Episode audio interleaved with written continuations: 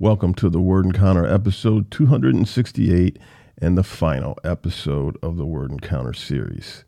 Uh, we concluded our reading through the Bible yesterday, and today what I want to do is to give a New Testament summary and then just some parting words as we conclude this series. Uh, in the New uh, Testament, we start out with the Gospels Matthew, Mark, Luke, and John.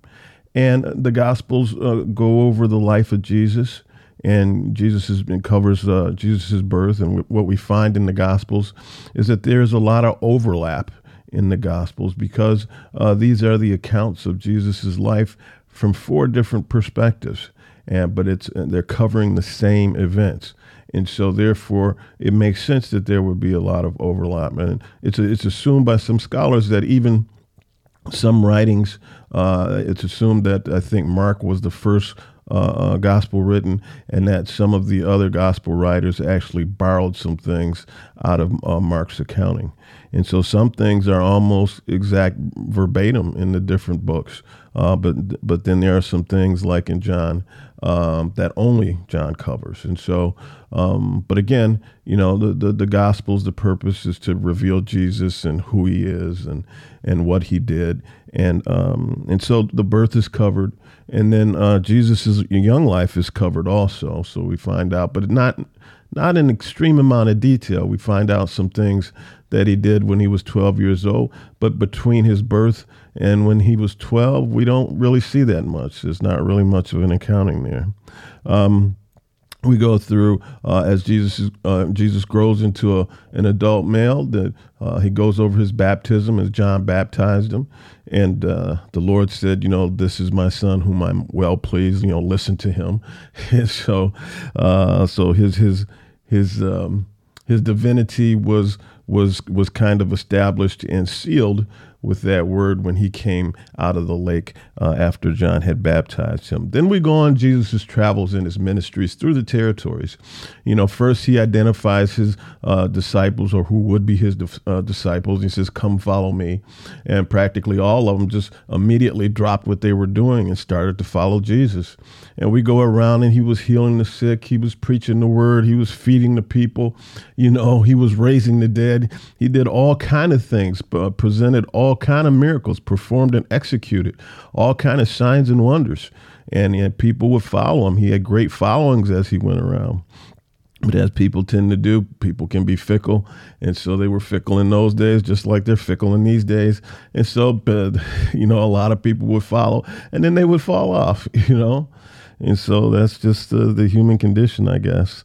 And then we go through Jesus, uh, Jesus's accusations and, and his mock trials and his his his uh, verdict of guilty before kangaroo court, and we find out that um, uh, that they had many enemies, mainly coming from uh, the religious leaders you know. And so because their power and their authority was being threatened by what jesus was preaching. And so he became a very very very uh, strong enemy of theirs who would not back down. He just not, he doubled down, tripled down. He kept going forward. You know, he would call them vipers and snakes because they were uh, messing up the uh, the reputation of his father. And so they they convicted him in their kangaroo court, and then uh, we find out that uh, how he is to die, is to be crucified, and so we get taken through his experience of the crucifixion where um, he was mocked and spat on and pierced and everything while he was hanging on the cross there. And then, uh, you know, he, he, he dies um, and he gives up his spirit.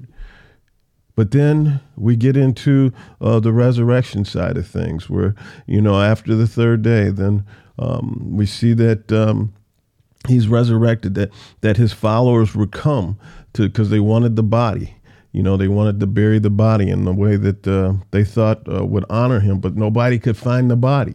And so the accounts of, of them coming to find the body are somewhat different, you know, but they're all pointing to the same thing. The body's not there. you know, he's not there.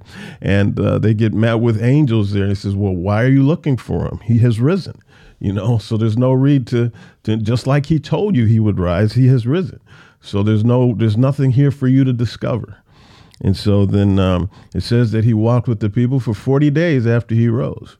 And so, and many saw him, many witnessed him, you know, and, and uh, there were there doubters, uh, even amongst his followers, Thomas being the main one, you know, and Thomas says, I won't believe until you prove it to me, essentially. And he tells Thomas to see, you know, stick your fingers through my hands or my side. You, you, see, I've been pierced. And then Thomas falls down. He says, I believe, Lord. And then Jesus tells Thomas, You believe because you have seen, but blessed are those who believe that have not seen. And that points to us. You know, blessed are those who believe who have not seen me. You know, I believe with everything in me upon the Lord Jesus Christ, but I've never seen him. So he calls me blessed because I believe, but I had not seen. And then uh, after he walked the face of the earth for 40 days after he rose, he ascended into heaven.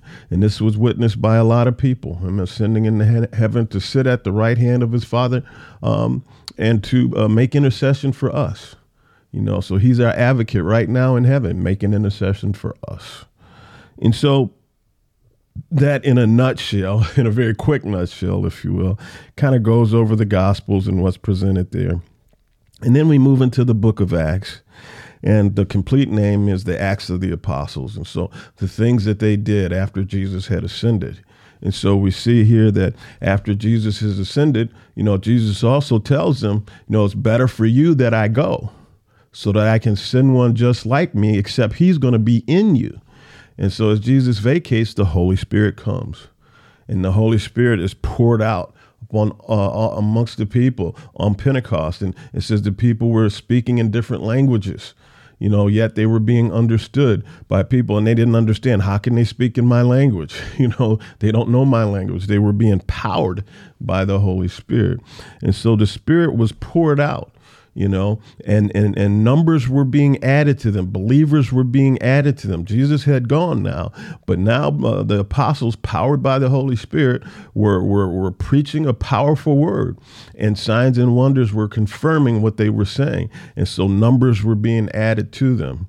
And so the apostles start going out on mission trips if you will and numbers are being added. They're constantly being added. Around about this time we get introduced to saul and Saul was a persecutor of the way. You know, the way is what was called, or way uh, Christianity was called back in the day, in the early days. It was called the way. And so Paul was a, a persecutor of the way because he saw this as a threat to Judaism. And so he was a good Jew. And so he was going out to put down this heresy that was going on, you know, amongst his people. And so he was going uh, to Damascus. He was going out of his territory to go persecute some more uh, people of the way. But he was met on the way by the Lord. And he had this tremendous experience.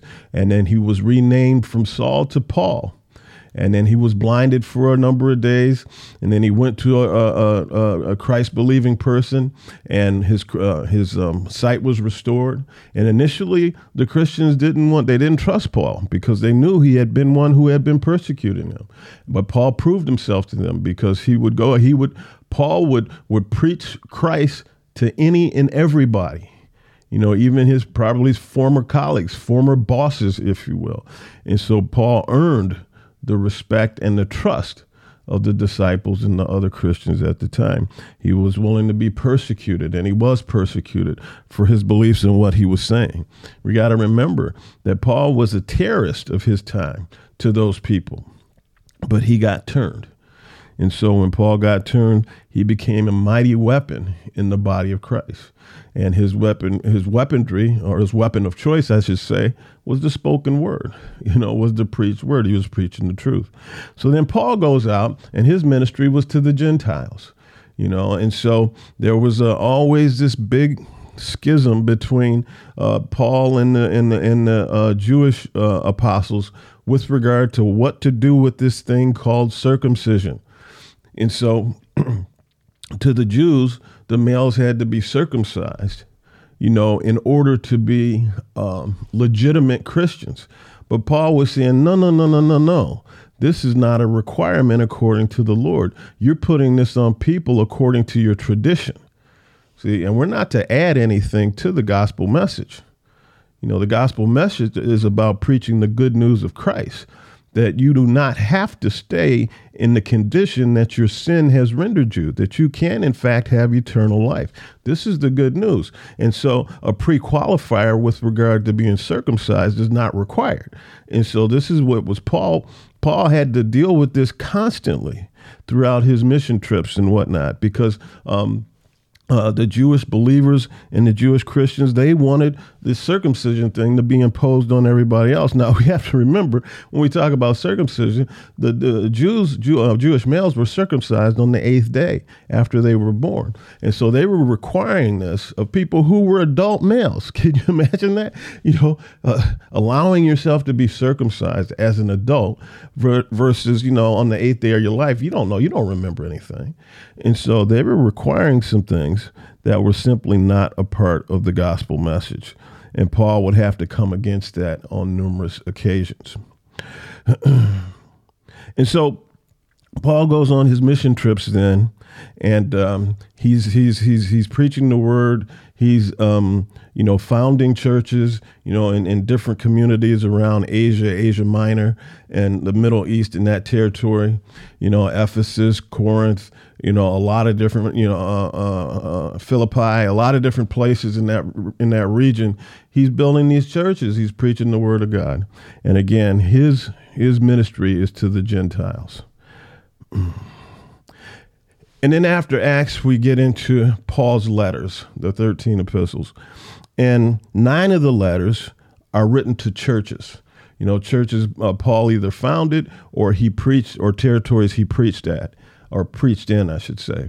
And um, nine of his letters are to churches, and then we uh, find three pastoral letters, and those are to uh, Timothy and Titus. And so these are ones he considered to be his sons in the faith, and they were leaders of churches, and so. Uh, he wrote three letters to them.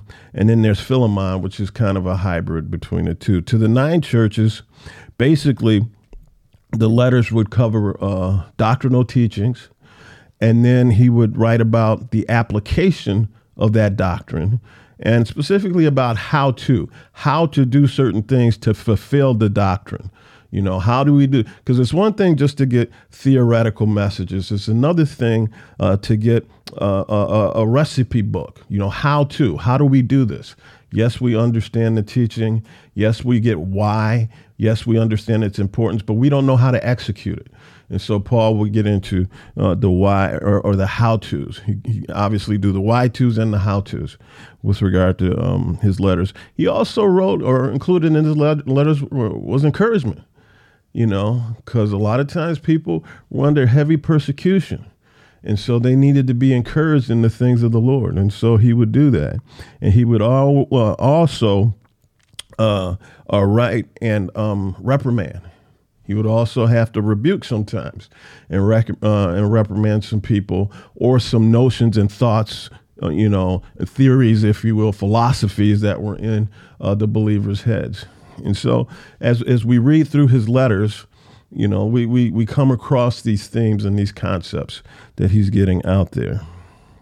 In the three pastoral letters, which would be First and Second Timothy and Titus, um, he's writing basically uh, encouragement and guidance because these are young men.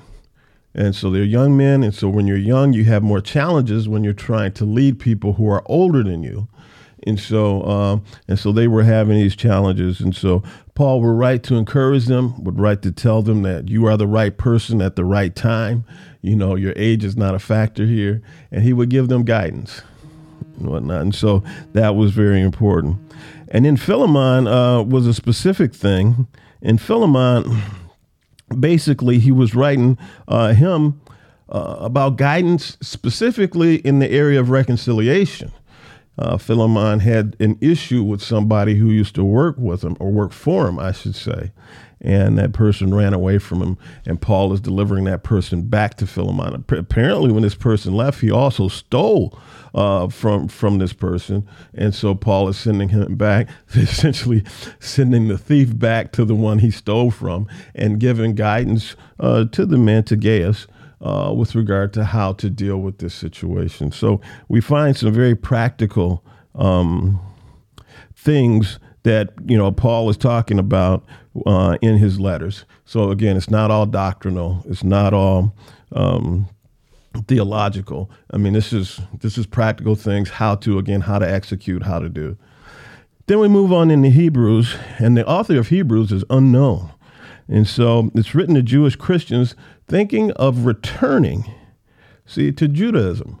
And so, why would they be thinking this? Because they were under heavy persecution you know, not only from non-believer uh, non-believers, but also from non-Christian Jews, which was the largest segment of Jews. You know, most of the Jews did not convert to Christianity, and so there's a high degree of pressure on the uh, Jewish Christians to renounce Christianity and return to Judaism. And so Paul is writing, or not Paul, but the the, the writer is writing in Hebrews, you know, uh, encouraging them uh, not to do it and to convince them, and, and there's a lot of theology here, or see a lot of doctrine in Hebrews, convincing them while, why Christ and his new covenant is superior to the old covenant that came through Moses. And so he's presenting a lot of doctrine with regard to why this is so. I personally find Hebrews to be relatively fascinating. Um, and, uh, and, and so it's, it's, in this, while it's written to the Jewish Christians in order to get them to see that the new covenant is superior to the old covenant, those of us who aren't Jews or don't have Jewish lineage, you know, it's still important, in my opinion, to, to go through Hebrews because it will it, it will give you doctrinal foundation as to why we believe what we believe and why it is in fact accurate. And so we from there we go on to James in the book of James was written by Jesus' brother. And he was writing to confront hypocritical practices and teach correct Christian behavior. You know, and so James uh, was not satisfied with how people were behaving. And he was kind of in your face, you know, with regard to how they were um, behaving in a fashion that was hypocritical to what was being preached. And so James is also, for that reason, another very important book to digest. Then we went into First and Second Peter, and Peter is writing basically to encourage persecuted believers. You know, believers all over the territory were being persecuted, either by uh, uh non-Christian Jews or by Gentiles, and so they were being persecuted. And he wrote to encourage their growth in the faith and to increase their knowledge of Jesus. The best way to combat these things is to know why you believe what you believe. See, a lot of people state, uh, state what they believe, but they can't tell you, they can't communicate to you why. If they can't communicate to you why, then imagine how hard it is for them to communicate to themselves why. And so, knowing why you believe what you believe, based on sound doctrine, that is grounded and founded in the word, in my, in my opinion, is very important. And so Peter is uh, encouraging people to do this, and he's also warning against false teachers because we find this consistent in a lot of other letters with regard to people uh, coming in to the church after uh, apostles had come in, preached the word, founded new churches, you know, new churches growing, people would come in, a lot of times non Christian Jews would come in and try to uh, distort some of the teachings or turn certain things within the people. This is false teaching. And so we see uh, that this was a, a, you know an epidemic really uh, in the churches at that time.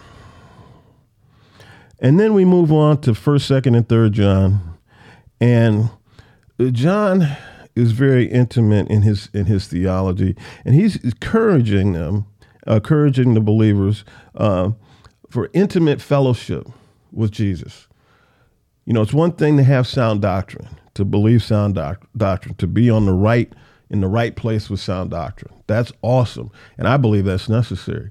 But it's another thing to have intimacy with the Lord, to have intimate fellowship with Jesus. And if I'm going to be perfectly honest, this is an area that I have to drastically improve in my intimate fellowship with Jesus. And so John is writing with regard to this, and he's also writing and warning against false teaching. And so, you know, we, we can be filled with the word and whatnot, but our heart might still not be where it needs to be. Our heart still might not be soft enough, and that's uh, that's where fellowship or intimate fellowship with Jesus comes into place. If we have that intimate fellowship with Jesus, then our hearts can't help but be softened, and then we have more mercy and compassion for our fellow man. And so it goes on um, from there uh, to the book of Jude, and uh, uh, this is you know Jude is, is James and Jesus' brother. And um, Jude is writing to encourage the church in their vi- uh, vi- in their vigilance. Vigilance in what? In opposing heresy. And so again, we have the situation where false teaching is trying to infiltrate things, uh, things, and Jude is writing uh, against this, um, uh, this, uh, or to keep keep an eye out. You know, to to to to have uh, you know your soldiers you know standing on the wall so to speak looking out for heresy that's coming into the church. Okay. And then from Jude we go into the book we just concluded the book of Revelation. And Revelation the complete title the Revelation of Jesus you know it completes the revelation of Jesus. So we we know about Jesus as a human being through the gospels and the message he came to preach. You know, Jesus says, I came to destroy the works of the enemy. The works of the enemy were trying to turn God's children against God. So Jesus came to make reconciliation, make a path of reconciliation for man back to God. And that is destroying the works of the enemy. And, uh, and so we have that picture, but Revelation completes the picture of Jesus. You know, we see Jesus now in his fullness with regard to what happens or what is to happen in the future and how all of this is to culminate. And so uh, Revelation reveals God's ultimate plan for his adversaries, unbelievers, and his church and his people.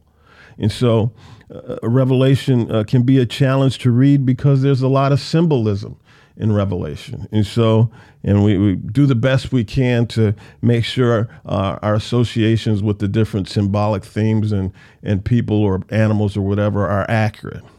And so it can be a challenge to get through.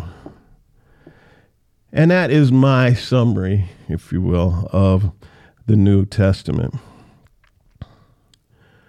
My final words and thoughts on the Word Encounter theory, uh, series it's been nine months, almost exactly nine months. No, exactly not nine months, not almost. I started this series on August 1st in 2020, and today is May 1st, 2021. And that's nine months. I think that may be a little bit prophetic because that is the length of time that it takes to birth a baby.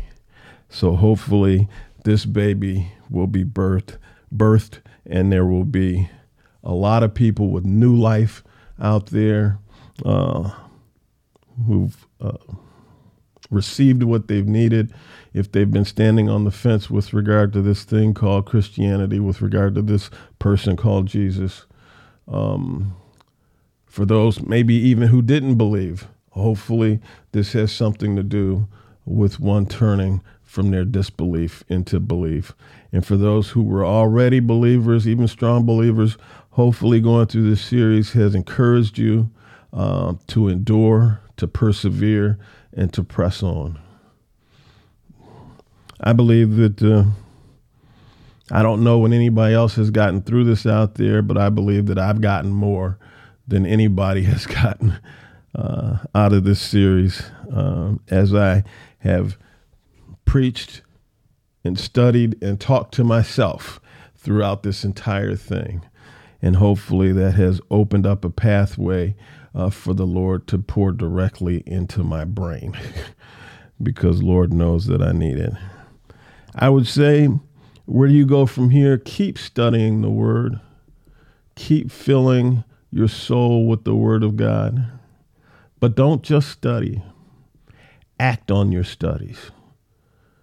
You know, if if if I believe if you open your brain, if you open your mind to what the Lord has to say to you through his word, then you will have no alternative except to act.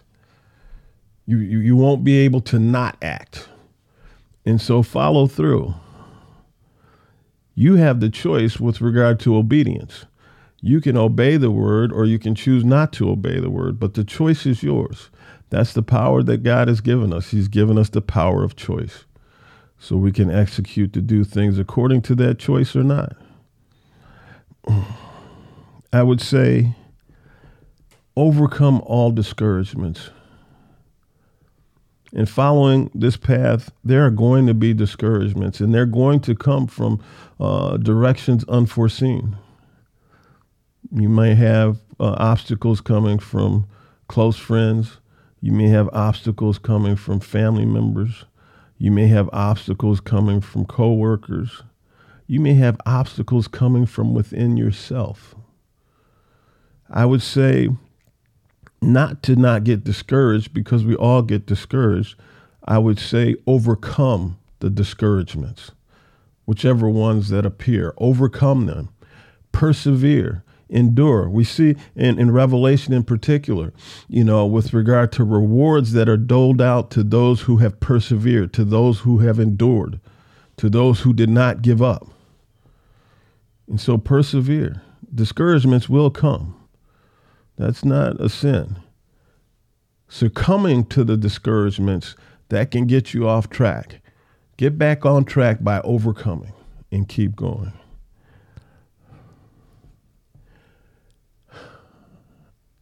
For those of you who have watched or listened to part of this series or all of this series, um, I don't know what to say. uh, except that do not let these words fall in vain.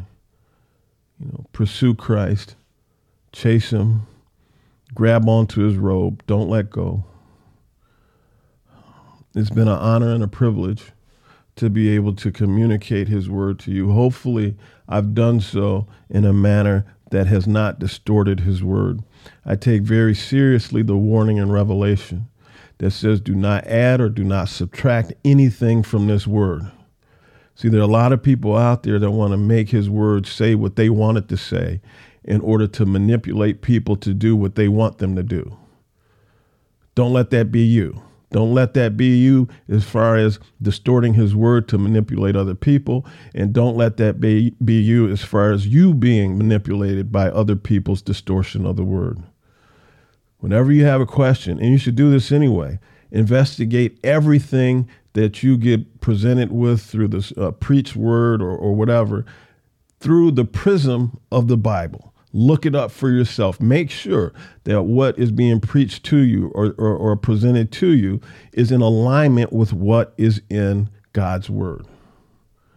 Don't just take it for granted that it's in alignment because it might not be. And that is your responsibility. Everybody, keep your eyes fixed on the big picture, not the minor and the little minutia that we go through in everyday living. Keep your eyes fixed on the big picture. That our names are securely written in the book of life because we have our eyes fixated on Jesus. He is the big picture, and He has made a promise and either he's a liar or we do have eternal life through him. He extends that invitation. Don't deny him. Take care. Stay safe. Keep growing. Overcome obstacles. And keep your eyes fixed on Jesus. Bye bye.